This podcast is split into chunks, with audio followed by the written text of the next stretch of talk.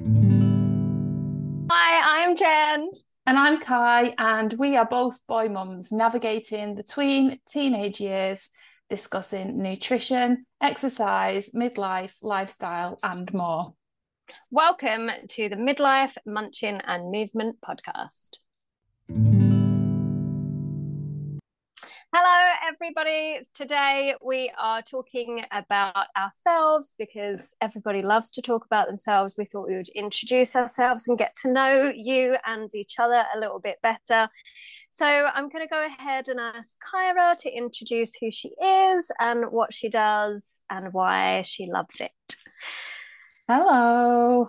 So this is never easy, is it? Talking about yourself. It's like when you get a new job and you have to stand up and everyone tell everyone introduce yourself as an icebreaker but i will give it my best shot. Um, so i am 42 um, i am from the northwest of england but i live in the midlands now. And i have one child um, a son who is 17 nearly 18 and i'm a nutritionist.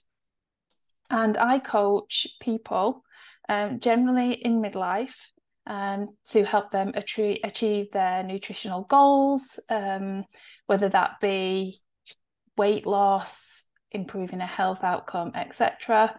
Um, and I have recently returned to university to convert my qualifications to dietetics. So, yeah, I'm a mature student. Dietetics. Yeah. Tell me about that. What is it?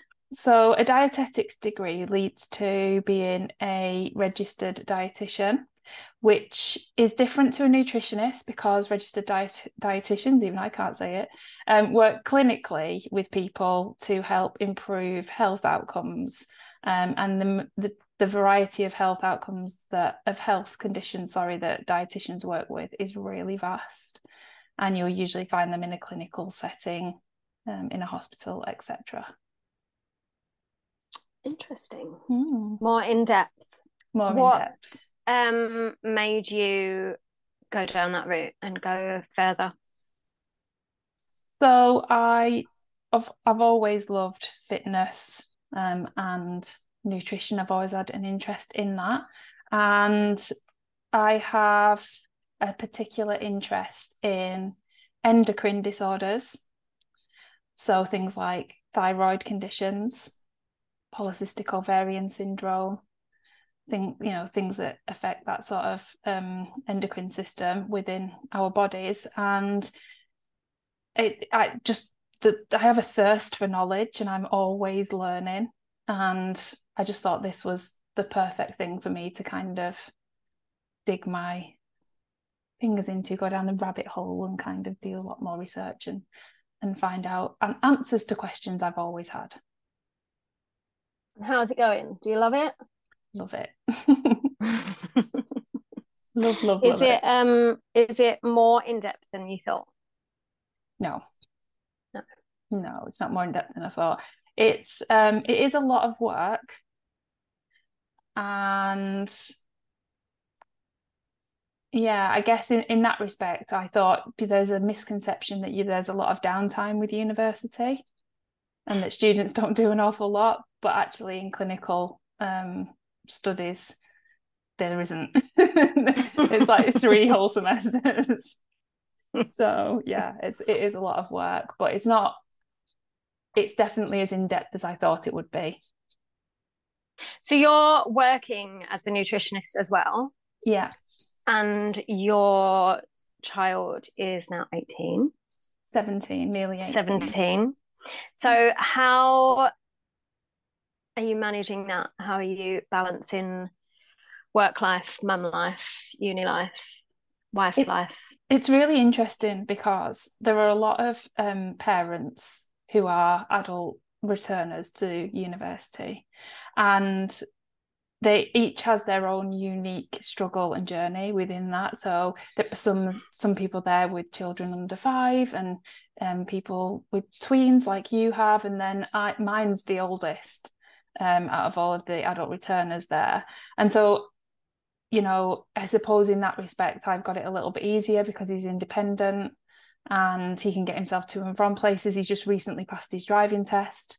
So that's given us a lot more freedom without having to like plan where I've got to be and getting him to places. Um, so that that's made life a lot easier. Um, but he is he's great actually because he's really self-sufficient. Um, and so I could, if we're really struggling for time, then I can ask him to make a meal and he will. Um, so yeah, it's it's been in that respect, it's more kudos to him than anything that he's just adapted to it really well and stepped up to help out where he can. So how long do you have left at uni? Another two years. Mm. Does it feel like do you feel like it's gone quick or Yeah, it's flown. It's really flown. Yeah. It makes you mm. wonder whether you'll ever stop learn wanting to learn more.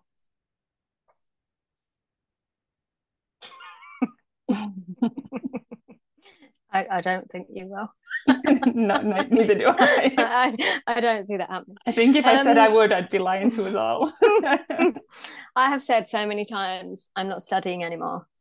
and then I've just, I've just gone on and found something else. It's just, it's unintentional. Um, do you feel like um, you know what direction you want to go with it? When I entered into this, yes, I did. I thought I knew, like I've just explained to you, I have a real interest in endocrine disorders, um, female health, um, etc. Now I'm not as sure because every day I learn something new, and every day I'm like, wow, what's this? and yeah, and so I wouldn't want to say this, just specifically this. What I know in my heart is that I will never tire of working with people on weight loss and weight gain goals because mm. of society's expectations and um, and I think I have a unique point of view for that that I help my clients with and help them to overcome. So I have a real passion for that side of things. So I think supporting people in weight management will always be one of my biggest passions. Random question. Mm. Um, with you just saying that, so I have recently had a conversation with um somebody on Instagram where they were another professional, and they suggested that I shouldn't be um mentioning weight loss mm-hmm. in the the context that I did. So it's I predominantly work with new mums.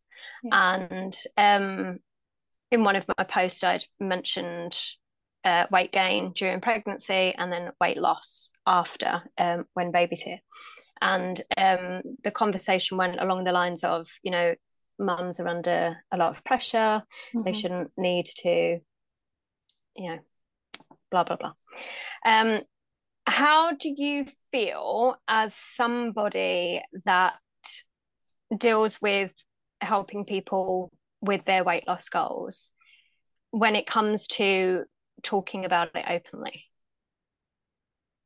Talking about it openly with everyone?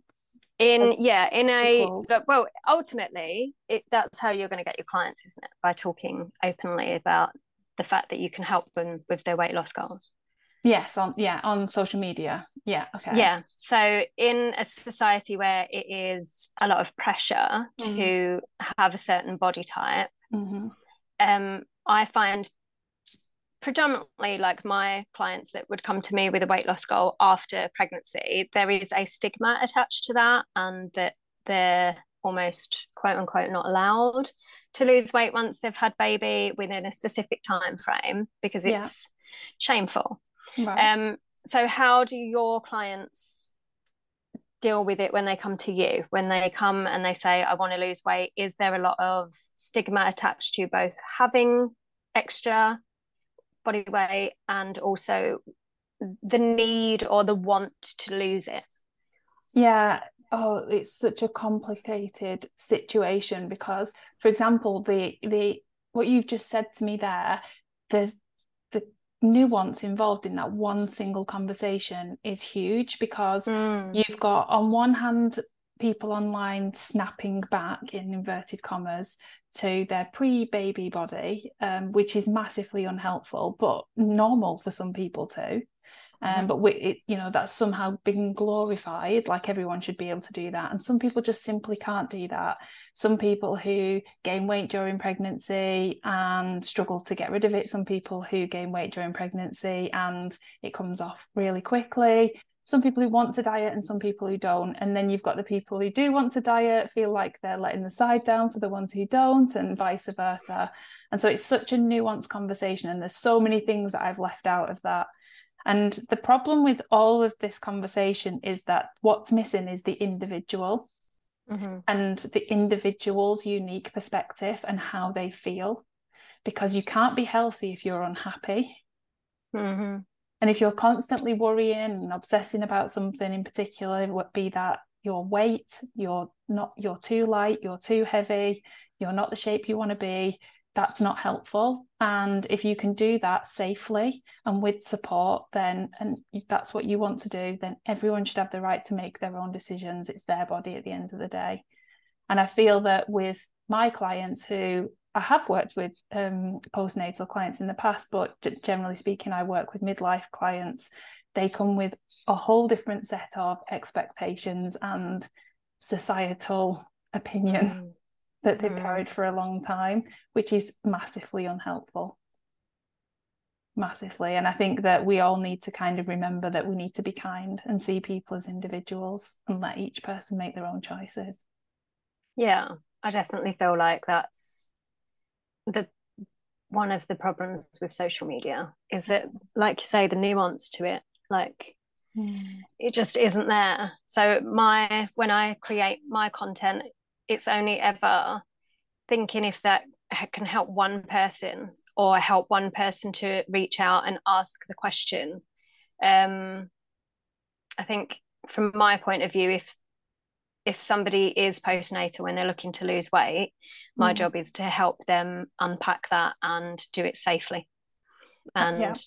in a in a place where it's out of a love for themselves as opposed to a punishment so yeah yeah absolutely that and that's the crux of it isn't it so you introduce yourself now jen oh the excitement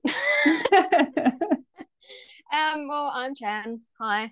I'm a um, strength and conditioning personal trainer with um, nutrition. I also am a nutritionist, a massage therapist, manual therapy, um, which for me personally, it's like meditation. I don't feel like that's a job at all. It's really soothing. I'm a mum of one. He is how old is he? He's 11. He's 11, going on 12. So I am just going into the high school experience. I'm now juggling that um, uh, and a lot of heightened emotions mm. Of a tween. I um, am a single mum. I'm self-employed. I'm a daughter and a sister and a friend. I'm not a particularly good friend at the moment. I'm, a, on a, I'm on a hiatus. I don't see my friends, bless them. um, and I predominantly work with females, particularly in the pre and postnatal periods of their lives. So I'm what you would call a specialist pre and postnatal trainer. So that borderlines uh, rehab work um, as well as strength and conditioning on that side of things. So I work often cross refer with a lot of physios. Mm-hmm. Um, and then there's like this weird random little bolt on to qualifications where you can work rehabilitatively, if that's a word. Yeah. Just made it up. um, and that's it really. That's me. Wow, busy busy. Not really. Looks it. no, not busy. Not too busy to learn new things. No, not at all. I am currently finishing off um, the next phase of my strength and conditioning qualification. That's the tail end of it now. I've got the next level up. So I'm currently level three, so it will go to level four. Um, and then that just puts the rehab stuff like final bolt. So strength and conditioning coach, explain what that means. Um so it's slightly more in depth than PT. Mm-hmm. Um, so I would be able to work with sports teams or athletes um, if I decided to um, to get them uh, strong, ready for their games, um, with a mix of strength in the gym and conditioning for their actual sports. Right. And you, like I say, you can work with individuals or team. So my um, thinking when I went down that route was that um, I'm obsessed slightly by the pelvic floor. I love pelvic floor therapy and work. I know that I don't want to go down the physio route mm-hmm. because I often find that currently, um, particularly in the NHS, um, we're really not serving women in a way that is necessarily the best way for them. And I think that for me, that would be really restrictive. Um, so I decided against that. But I really loved working with the women's health physios that I have worked with for a few years. So I did the strength and conditioning to be able to take them from the the next phase. So you know, like with any injury that you have, you would have a certain level of um uh, pelvic floor work. Yeah, I mean you might, but not really. um, you would have a, certain level of rehabilitation. Um, mm-hmm. and so for say if you had a hip replacement, for instance, it might be that the physio would get you walking up the stairs and you know feeling good. But for some people their function is so much higher. So in sports there is um, quite a lot of pelvic floor um, issues whether that's overactive underactive um, you know and it it leads them because they're such fit individuals people don't think about how to negate the um what's the word i've got like a brain fog today it's the menopause um to the the symptoms so they might for instance you know if you've got a triathlete that's going for a run and yeah. they they're leaking mm-hmm. um towards the tail end of it people will just be like oh well you know it's it's the end of the race so you will do marathon runners mm-hmm. have a you know you can't just stop to go to the toilet and it's a lot of them do just go to the toilet while they're running. Um, gymnasts, um, pole dancers, dancers in general, you know. Um, so I like that side of things for my own personal, like the in-depth work that goes along it. That it's like you're a little bit of a detective for somebody's body, and that to me is just like fascinating to be a part of. Um, but then when I first started, ultimately, having had a baby and I was very active, like we, I just was told not to be as active, and I found that very hard to do mm. because I was active. it was, you know, but I, I really suffered from HG when I was pregnant. So I had a lot of sickness. So I had to kind of balance the, the, the both. And I think that's why I went down the pre and postnatal route because I just didn't want to. I want. I always think movement is medicine. You can cure most things with movement.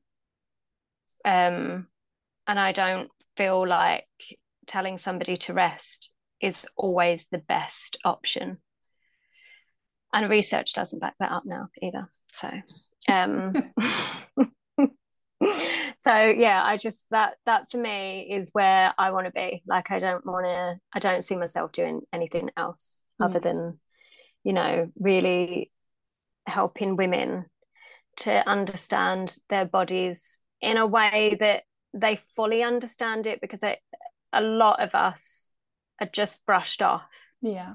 And so my job is to help women understand their bodies on an anatomical level mm-hmm.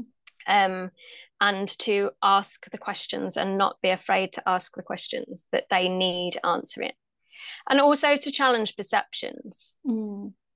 um, so c-sections i'm very passionate about because that is one of the only surgeries um where well, probably the only surgery now but uh, where you don't get physical therapy after. It's just not a thing. Like you get sent home told not to lift anything mm-hmm. but that's not possible for mums. So my job there is to kind of help them move in a way that is beneficial for their bodies while not creating a danger or pain.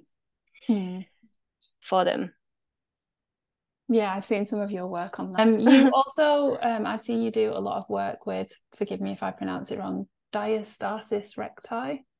Yeah, diastasis recti. Yep. Yeah. Fascinated by it. I think it's, um, I would say, out of any anything, that's probably my favorite mm-hmm. because the um the way that it is perceived is mostly completely incorrect. And the way that women in the whole world are just, it's one of those things that people can make women feel so broken mm. and so insecure about that they can then capitalize on it. And it irritates me and more. What, what exactly is it? So it is a separation of your linea alba. Most, um, a lot of people can get it. So a lot of people don't understand that um, some babies have it.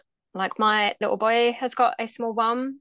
Um, so your linea linea alba is like a rectus sheath um, on your abdomen. So it's like um, ligaments. So when you look at a picture of a body, like if you just Google the abdomen online, it, it would be the white bit down the middle. Okay. And it um, either side of it, you've got your rectus abdominis, which is your six pack muscle, mm-hmm. the, the, visible muscle. Um, and then that is the bit it needs to separate in order for you to grow a human. So, 100% of pregnant people are going to get it. Like mm-hmm. everyone gets it. it it's a natural adaptation of your abdominals in order for you to grow a human. It just depends how big the gap is mm. for it to um I don't like it, but quote unquote matter. Um, so anything kind of two fingers and below is not a massive issue. It's considered normal. So a lot of doctors kind of wouldn't um, look at that. Um, and does go back after pregnancy in around about 70 case 70% of cases 70 to 80% of cases of, of women. So it's, it's a smaller percentage that have it. The problem is as, as with everything um, you get the special programs that can fix your diastasis and you know special exercises to fix and um, you don't have to fix it because it you it it's fine. Like it's a normal adaptation. And i think that's the thing that i would l- love to encourage people to understand about the body is just how magical it is mm. that it will adapt enough to grow a human. And then this i guess it's part of the snapback culture um that you pop baby out and all of a sudden like your body you know everything shrinks back. And from a um organ point of view it's not going to happen. Like because it had to it had to all expand. I'm still and waiting yes, 18 years later. I know, I know yeah. And like your you know your abdominals they had to stretch so much in order to bring that baby into the world. But then um I've worked with a lady that she's her gap is unlikely to close. It was four cent uh, four fingers when I first met her, um, and it was quite deep as well. Um, and she'd had it for about 13 years so she'd had it from her first child and she had three so it is likely that with each pregnancy it maybe got a little bit bigger and the elasticity within the muscle mm. it wasn't there to come back. However she's down to like one finger now and it's functional. And i think that's the thing that like i educate women on is that the actual gap it's not a big thing it doesn't matter. From a um aesthetic point of view it matters to women um, from an aesthetic point of view it matters you know if they're in their underwear or naked or on a beach in a bikini or there's that um, mum tum vibe going on. Mm. people you know put a lot of emphasis on that. And from the point of view of the individual that is something that comes up a lot. And i think that's really important to acknowledge is that it's all right to think about it on an aesthetic level actually it, i don't see why you should be ashamed that you are thinking about it from an aesthetic point of view because we all think about how we look whether that's for ourselves or other people is irrelevant but we do have that um, but from a strength point of view if you work in the right way, then you can do all of the things in the gym that you have always done. It might just take a little bit of time to bring that strength back in. The gap mm. itself is not the issue, it's the tone of the muscle around it. And it is research doesn't support the fact that people say you definitely will have back pain you definitely will have pelvic floor issues the research just doesn't support that it's you could you might but it might not be that gap either so i really love my work on that just because it is so rewarding to watch a woman say she can't do something because of this gap so I'll just say, oh, okay. And we break it down often. And then by the end of the session, she's doing the thing that she told me she couldn't do because we've just taken the steps out of it. It's, it's the same with dieting. You know, when people tell you they can't eat a certain amount of calories, yeah, they've done, yeah. yeah. they've done it all. So you just break it down and take one step at a time. Mm. Um, yeah. So women definitely get it because like when they have their babies, men can have it um, you can have it if you haven't had a baby and you're a woman. Uh, it is a, it's the linea alba that is um, having an adaptation. It's not strong enough to hold, so it's really a little gap. It's also really interesting what you said about aesthetics. You know, you know, our bodies do adapt and they do change, and and you know, I think we've already talked about like the the nuance of snapback culture and wanting to uh, change our bodies etc and i think that one of the questions that we had was um how about about this podcast today was like what do you wish you could change that you've learned over the years so if you look back through your life what would you do differently because you've you've now learned from it and i think that one of my things is that if i could go back to those days after having had my son i would be less embarrassed by my stretch marks because I now completely accept them. And I think that, you know, we need to, as a society, be able to share all of ourselves un- unapologetically if we can in order to help other people come to terms with how they look. Mm. If that makes sense. If I think that's something that I've learned that I wasted a lot of time feeling bad about myself unnecessarily when I didn't need to. What did you feel bad about where the stretch marks are concerned? What was the thought process as to why they were bad? Exactly. Why? right. Exactly that, Jen. Um, it's just society. I think at the time they, you know, it, I just remember growing up being surrounded by airbrushed pictures of perfect models with six pack abs and thinking, well, it'll never look like that now. It will never look like that again. Mm. I, always find it really fascinating when people talk about their their bodies not looking like it did after baby. Mm. And I but I, I think it's fine that they don't. Um, it is 100% possible that it could. It's whether or not you want it to, in the sense of your priorities change and you don't have necessarily the same commitments to yourself that you did pre pregnancy because somebody else's needs come before yours. Um, but also, I think that um, it can be better actually. Like, I think being pregnant is such an empowering time. Mm. And that's why I love um, training prenatal women, is that if if we can change that perception of just how powerful and how magical that body is at that time and what it is actually doing once you have baby take the time to to settle into motherhood and figuring out you know mentally who you are because you do change. Um but actually i just like your thoughts on it now like I love watching a woman understand that her body could be better than it was pre-pregnancy, not be, not from an aesthetic point of view, but from a strength point of view, like just how much that body has done and what it is capable of doing. Mm. And I mm. think that level of perceptional change, watching women then in training come from a place of love with their nutrition and their training that's where the that's where you get the changes that they want in their bodies.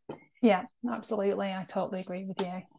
It is it is that um yeah that moment of realization. And i don't know whether it's just parenthood that does that or whether it's also age but you start mm. to realize just how strong you are and what you are capable of and things that you might never have even considered in the past that you can now do suddenly mm. um, and that's such an empowering thing to live through and suddenly the things that have held you back are so much less important mm. yeah i think that's the thing that i would probably change is I would just have the attitude of I just don't care sooner. Yeah. There like when I think back to the amount of times and situations where I didn't say what I truly felt or I felt like if I said it I might upset someone um that those are the things that I would change like physically I don't think I could have done any better at the time with the knowledge that I had. But there were definitely times because I'm quote unquote too much.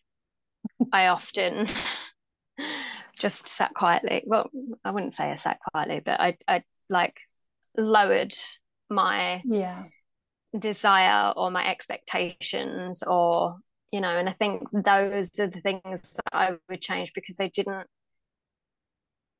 do what I needed to do to be fully myself. And I think that's when you're fully yourself, that's,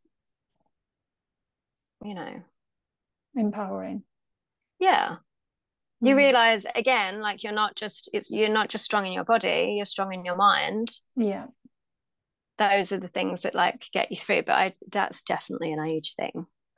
Yeah.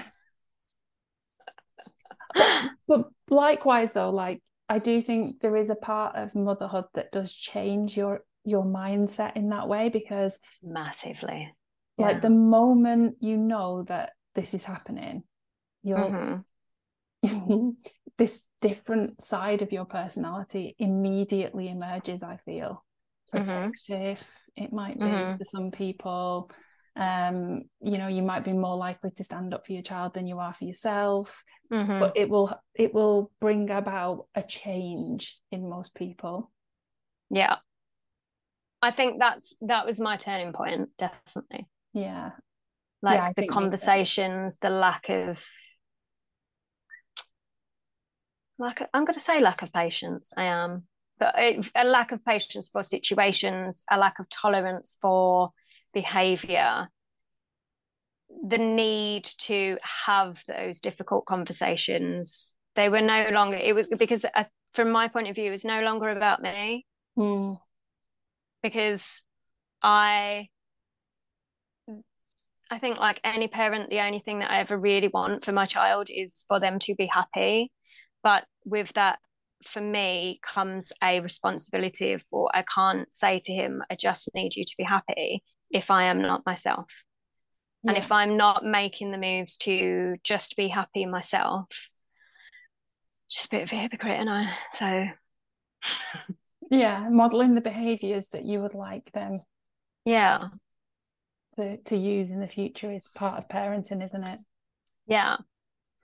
Um, one of the questions that I had, I just need to find it, submitted online was How old are your kids? And do you think the lessons that you learnt on the boundaries that you have have helped? So, yes. So we already did the age thing. So my son is 17, just about to turn 18. Um, and all of the new challenges that having that part, that separation now time of that that's the way that I see this is that there's like a a, a, a, shift in the relationship now at this point you know he passed his driving test what a big change that brings to our life all of a sudden that start to think about thoughts like he's going to finish his A levels next year. Is he going to go away to uni? Is he going to go away and get a job? You know, there's that empty nest looming, is, you know, and there's lots of changes, very small, but at the same time, very, very real and constantly in the back of your mind doing things. You know, we all, when we raise our kids, we always say, you never know when the last bedtime story is going to be. Mm. And you know, the, you know, you never know when these the, everything's the last. Um, and as as you approach this time in in your child's life, you kind of you're learning to grow with them in order to to separate the two of you, which have been just one for so long. And so mm. I think that the boundaries that we have learned throughout the years and that we have shared together and that I have hopefully taught him how to put boundaries in place by modeling that behavior by saying this is what i expect from you and in return you can expect this back from me um, and now being able to watch him navigate his way through you know being a young man having a job going to sixth form driving a car and watching him display some of those behaviors yeah I, I think i can hand on heart say that it it has made a difference. Yeah. Um yeah. And I think that for me personally, that really was more of a not an instructional thing as a parent, more of a let's make our life as easy as possible. Um, and we talked about on, on our last podcast how I'm not a very confrontational person. Um, and so having boundaries in place with a teenager and a tween, which is very difficult, um, you know, is really, really helpful because you can then just say, look, this is this is how, you know, I would expect to be treated and this is how I've been treating you and let's work out how that works together. Does that make sense? Mm, yeah. Yeah, I think I'm definitely like just at the start of that journey. I'm obviously he's going to high school in yeah like two weeks i'm not ready to face that yet but um so i i've been on my own with him since he was three and it is a very i think the relationship is slightly different to than if i had stayed with his dad because it has just been us and we have i don't think it's the right phrase but just had each other to lean on to not that I lean onto my child, but it, he would always be my first thought in every scenario mm-hmm. from, you know, whether that's financial right up to, you know, holidays or whatever. Um, and I definitely feel like I have had to grow into my boundaries it's not something I learned to do overnight. And it is, I think, being a co parent, something that I've had to have in place. But also, we have this saying called be bamboo, which just means to be strong but flexible. Mm. So, hmm. there are times where I have had to realize that a boundary for myself and how I would want to be treated may not be something that I can fully hold because there are situations that I'm not going to agree with in the way that my co-parent would parent. Yeah. Um, and that in itself is quite a difficult situation because in a co-parenting situation you also want to well i wanted to um, it's not the same for all co-parents. I fully understand that, but uh, we we have a really good co-parenting relationship, and we do fully respect each other. But it's taken a lot of work, mm. a lot of conversations, a lot of honesty, a lot of silence. To be honest, like there are periods of time where we have had to say to each other, "I cannot talk to you right now. Like you can have contact with your child, but we are not to. Like I yeah. just need some space." And I think from that point of view, sometimes I feel for my son because obviously he's got two different homes with two different ways of doing things and they are very different.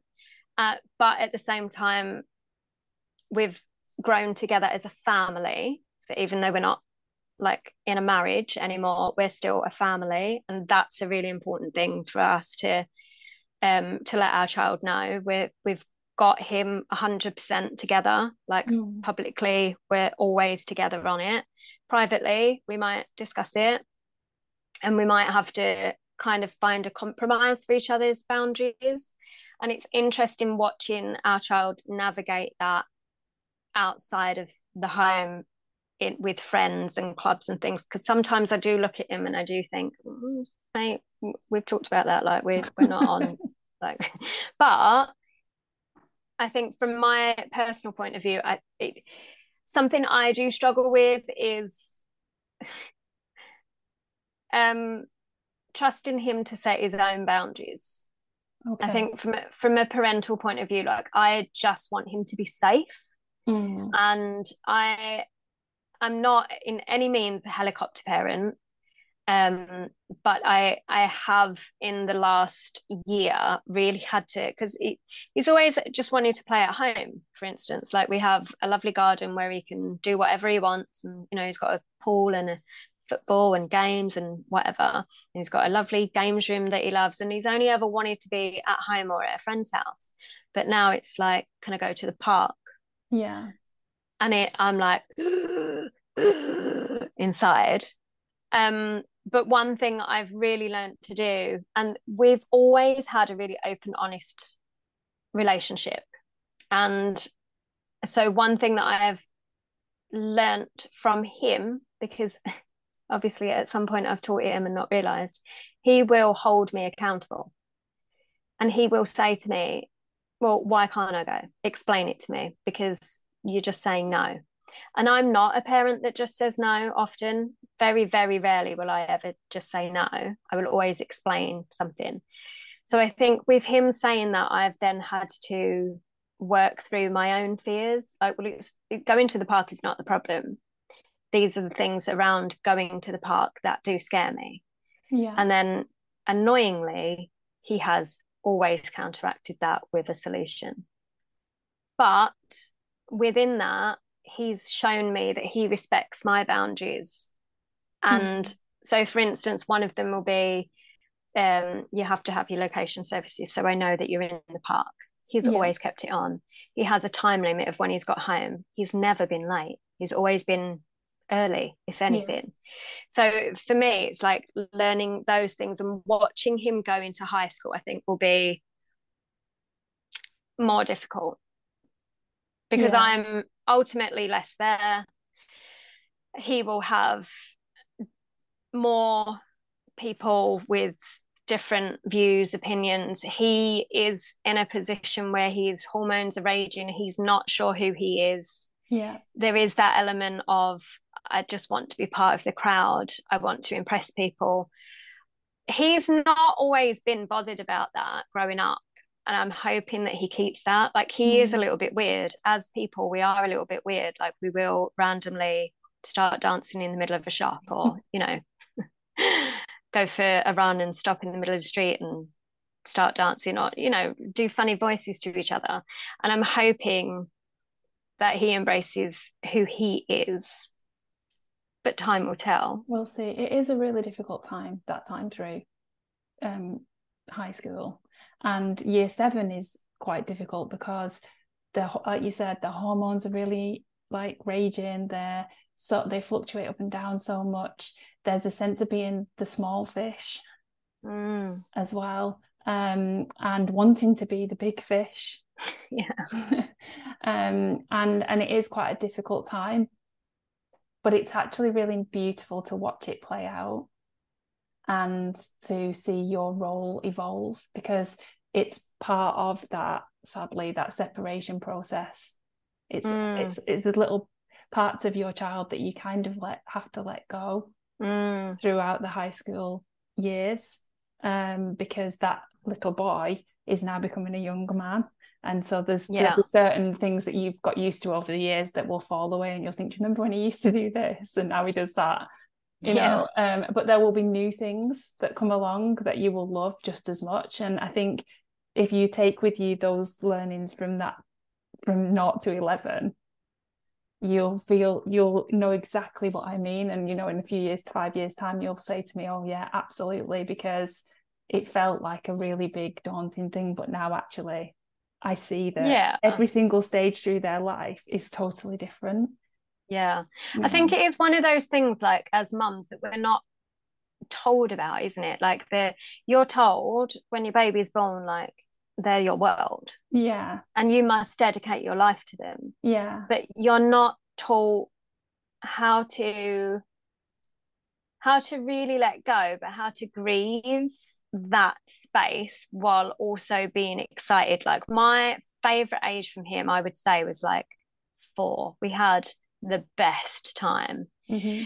Actually, like so far, I've really loved his tweendom. The yeah. the I'm not gonna lie, like the mood swings are hard. but um, I have learned a lot about myself and how I can be better, not mm. just for hmm. him, but for other people as well. Yeah. Because I am that fix it person.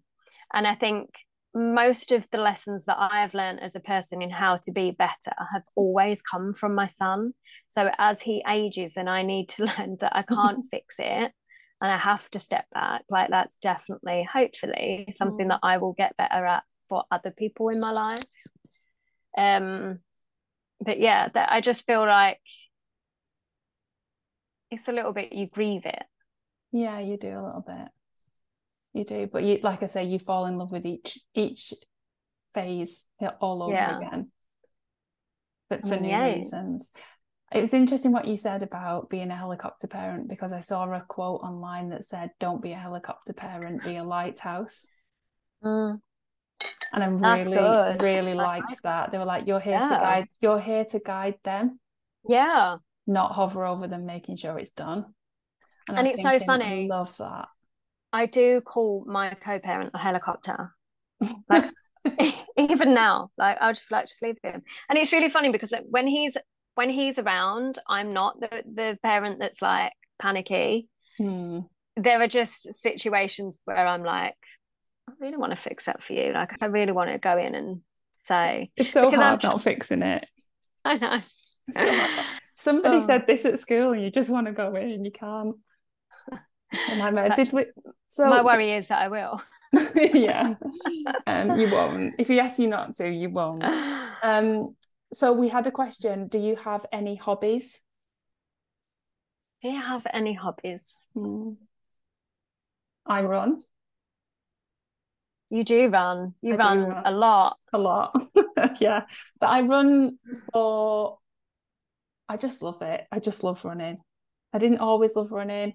I used to be rubbish at it. I'm still not brilliant at it. I'm still slow. but I don't care is the difference. Mm. Is that now I do it because I love it. I love being outside. I love my feet on the pavement. I love how far my legs can take me. And I don't care whether I'm beating anyone. Every time I'm out there, I'm beating myself. Um, mm. And it's so good for my mental health. And I think that feeling for me of achieving a goal or getting to the end of a run, even if it's just Tuesday morning's run, I did it. Like it's still a real sense of achievement for me. And it's it's a different type of tired as well, which I can't really mm. explain. Um yeah, I just love it. it. It brings so much into my life, friendships, fitness, um, health. It helps me sleep. It improves my mental health. Um, and it's just time for me as well. And it's the most accessible thing, I think. So, like being a full time working mom, um, you know, like you said, you're a, you're a sister, you're a friend, you know, you all of these other things to other people as well. Sometimes fitting exercising is hard work. So for me to be able to just mm. put my mm. trainers on and get out the door and do a couple of miles and be back within 20 minutes and, and in the shower, it's just really useful for me. So I absolutely love to run. Um, I what also... do you do when you run? Like, what do you listen to? because I cannot run unless mm. I have really fast paced music like oh, drumming okay. into my head. I'm not a my friend runs and she listens to true crime podcasts and I'm just like I couldn't do it. I listen to books, Audible. Yeah. I listen to Audible. Um, I did always used to listen to music, but maybe this is a well, this is definitely a midlife thing. But at the moment, I can't even put the radio on in the car. I'm just so emotional. It's really bizarre oh, this song makes me cry. and I'm a crier anyway. So um, at the moment, yeah, for me, it is definitely all about audio books. And um, during the summer, while I've had some time away um, from in August from uni, um, I've been listening to novels. But normally, okay. I listen to nutrition, fitness, things like that. And my other hobby, I like to open water swim. You do? I do, yeah. I love to do I love watching you doing that. Yeah. Your posts and it's mainly the cake after. Yeah, absolutely. definitely the cake and the chatting and the conversation at six o'clock in the morning in the car with a group of women your age that you think, how the hell are we thinking about this this early in the morning? so what got you giggles. into the uh, swimming, the open water swimming? I always having obviously being a runner i always wanted to do a triathlon because i used to swim when i was younger for my town. And then you don't have time and swimming is time expensive because you've got to get changed and etc mm. etc um so that went by the wayside. And then i wanted to do a triathlon but i i am i was genuinely terrified of swimming in open water. I'm really fish freak me out germs freaks me out. So i had a lot to overcome. Um, and my my husband bless him took me to so many lakes ponds rivers and sat on the edge with me while i went any minute now no any minute now no any minute now no and I think he was just thinking at some point, I'm going to push her in. he was ever so patient. And then one day he said he just lay back in the sun and thought, I'm just going to sunbathe. And he just heard splash. Yay! and he was it. like, thank the Lord. um, and then I, you know, it went from there. I have a great group of friends who try who do triathlons that really were really encouraging. And yeah, I I found this place that we now all go to. And I was like, does anyone want to try this? And they're like, okay. And we've just done it ever since. Mm. So much mm. fun. So much fun. And we went as well, didn't we, Jen? We did. We did. You were my first open water swim with Noah. Noah came with us. Yeah. I, and it was nice. Uh, what so I'm scared of reeds and yeah. things touching my feet that's what freaks me out. So if I can see what is going on around me, I'm fine. I have done it a few times since. I haven't gone far, so I'm not there yet. Like my ambition, I guess, with it is to like I want to go like around a full lake swim, yeah. but I just can't not see my feet. it's it's it's a process. yeah, you will get there. You will. Just keep thinking of me and how long it took. You'll be fine. I know, yeah. so what about your hobbies? Um, so my hobbies are probably really interlinked just with my life. Um mm. very much like I love cooking. I'm obsessed with like trying to not waste any of my food.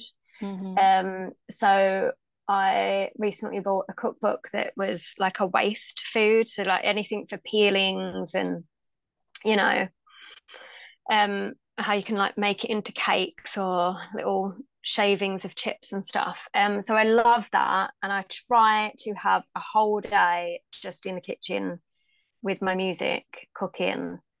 Um, but music's a massive part of my life.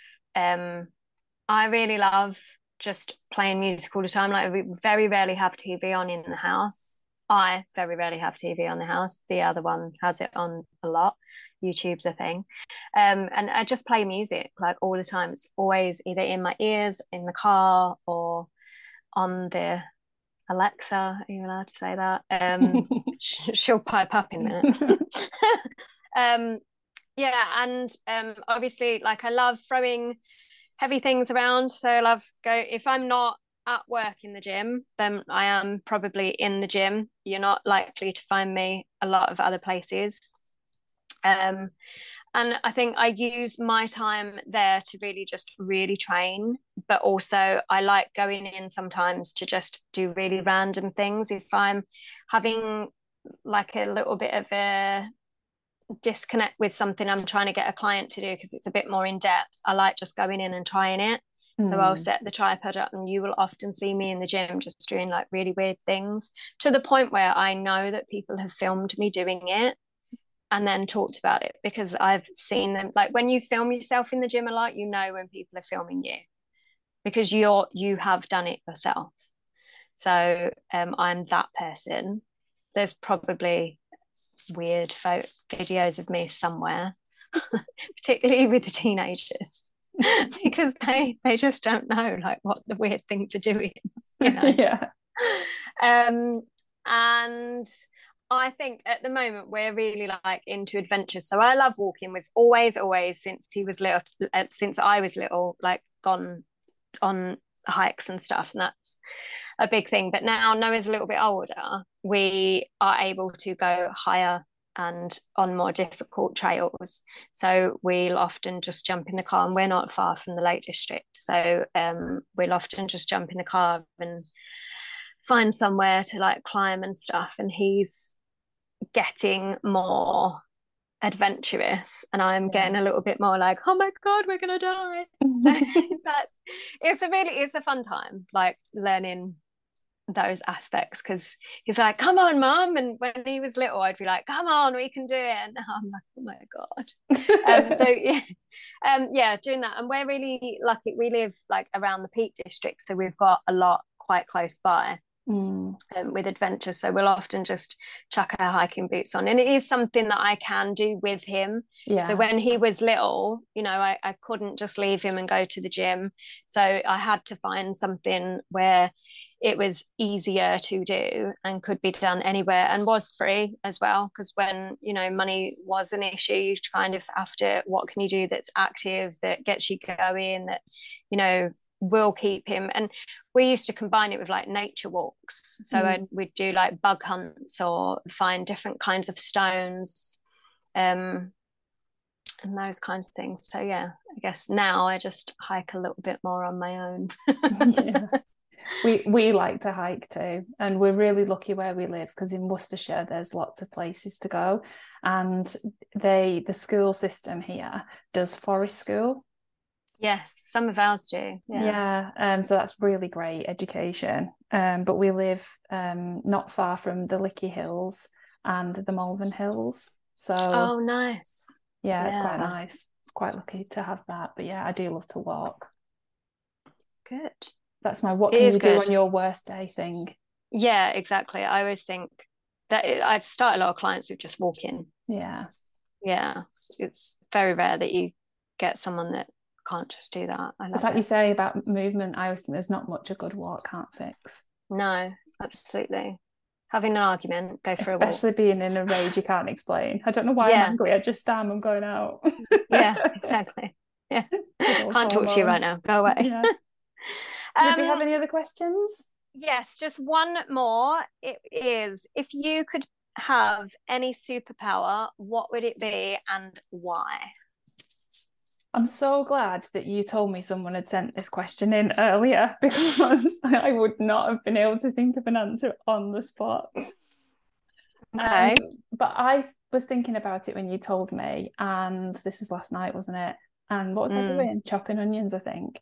Um, just for just for context.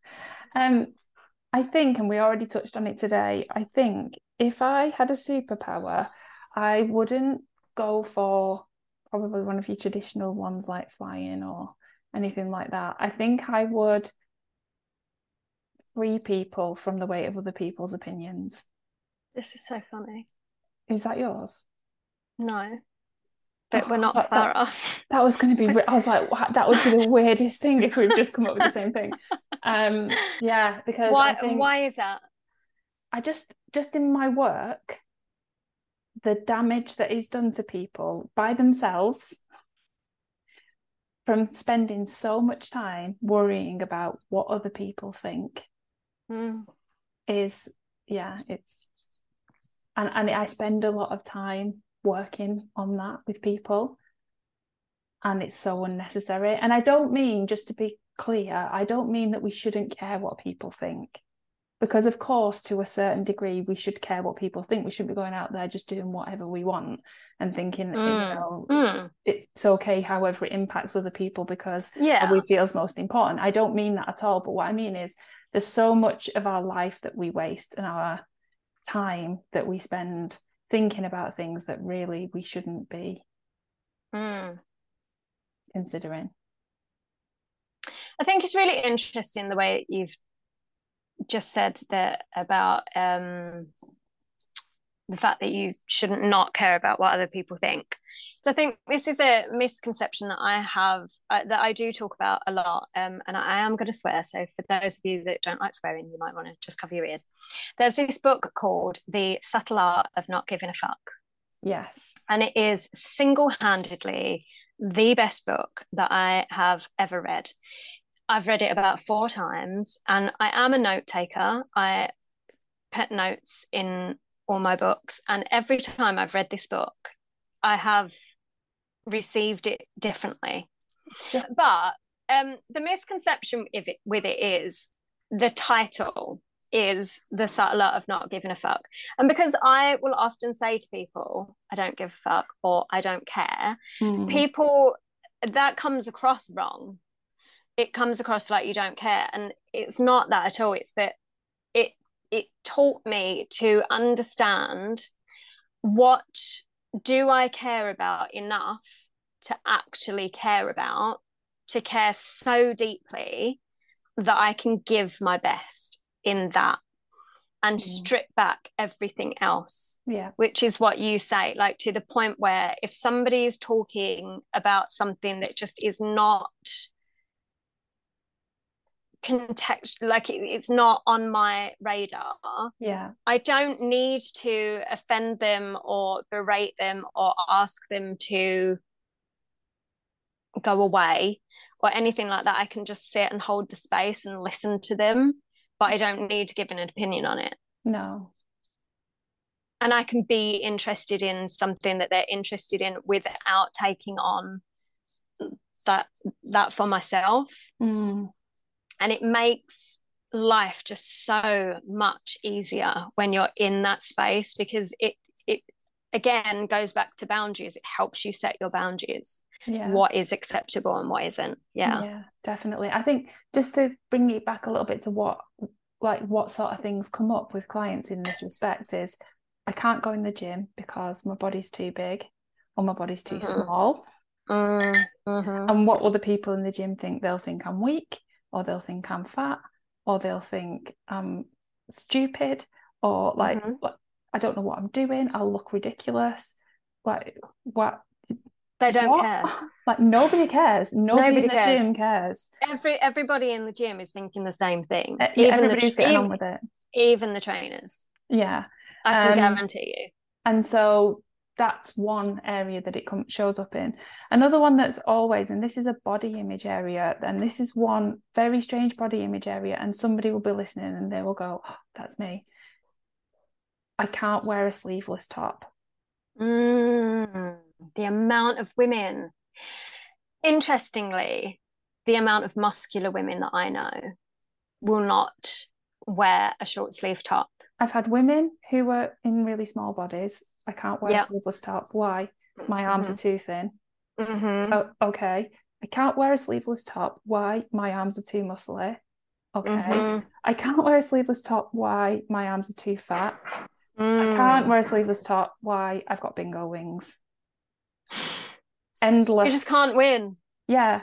I it's 30 degrees. Wear the top. Yeah, no one cares. Nobody's looking at your arms. I've never once heard another person go, Oof, have you seen her arms? I have never ever heard that of anyone. But it That- came from somewhere. It did come from somewhere. And and and I'm not negating how they thing. feel. They they Yeah. you know 100% feel that, and it's a real issue to them. Um, But often I'm not playing it- that down. I, it's a real, real thing. But we, as a society, worry about things and how other Yeah. people are looking at us often Mm, unnecessarily. And I wish I could help people overcome. Like I can help people overcome. that. I wish I could have a wave a wand. yeah. Go, it's gone. Goodbye. my when I when I had um a lot of counseling, my therapist once said to me, um, it's not them, it's you. Yeah. And I was like, I know that's why I'm in therapy. But he he just basically said, like, when you feel other people are judging you, that's you judging yourself. It, it is exactly that. Yeah. And it changed my life. Yeah. Get get your arms out. Just Yeah. no one ca- no one cares. Yeah. Um, I think for me, it um, get it. Just the reason I, I laughed when you said yours is because mine is not a traditional one either. Oh. So mine would really be to like actually spread love for ourselves and other people because what I see in my work daily is a general feeling of I am not enough. Mm. And that always, like when people think of self love, they always think of bubble baths and candles and, you know, all the fluffy stuff, getting your nails done and your hair done and stuff. And we spoke about this earlier before we started recording, just about um like when we do our makeup, how we're ready for the day. And I'm not negating those areas can contribute towards it because they absolutely do. And I think that sometimes you do need a bubble bath and sometimes you do need a good book and sometimes you do just need to put your lipstick on and you know get on with the day. But i also think that the hard things that you do for yourself are the best forms of love for yourself that then enable to give to others. And a lot of the um behave behavioral things that we see from people and their habits are always down to just that wow, it's just not enough. Like i don't do it enough. And it um i'm watching someone currently who is just really struggling to uh just just get just get up and get on and i see what an amazing person he is and the things that make him so special are like they shine Mm. but he's so beaten down that he just there's not a glimmer of light Yeah. and so I think from my point of view, if I could just wave a magic wand, it would just to give everybody a little bit of an inkling of what light they had inside of them mm. that made them special, that made them be a bit brighter. Because I always think when you are at your full capacity, then you're unbreakable mm. and you can give more to others. And then when you give more to others, it's like, you know, sprinkling. It's like the there is a word for it. I'm trying to think. It's just honestly my brain. like um, it's like the ripple effect. Yeah. You know, you you start with a little stone and then it just gets bigger. Uh, so I think that's where I would go. So there you go. Completely untraditional. I love it. Yeah. Yeah. Very typical of both of us to have come up with something different. I love it. right. Um, that's it for the questions. And right. our little quick 20 minute podcast is about an hour. Yeah. Oh, we hate talking about ourselves. Oh, oh, let's just not stop for an hour and a half. it's hilarious. Welcome to the podcast. Yeah. um, okay, so I've got nothing else to say. So I'm happy to You're gonna sign off. Go. I'm going to sign off. You did enjoy listening to this. Please give us a like, subscribe, and leave us a review, please. Yeah, we will see you next time where we are going to talk about the binge and restrict cycle and give you some hints and tips how you can combat that. Yeah, guilt and shame, how that plays into your goals. That'll be a long one. That'll be a long one. Yeah. Right. I'll see you then. I'll see you then. Bye. Bye.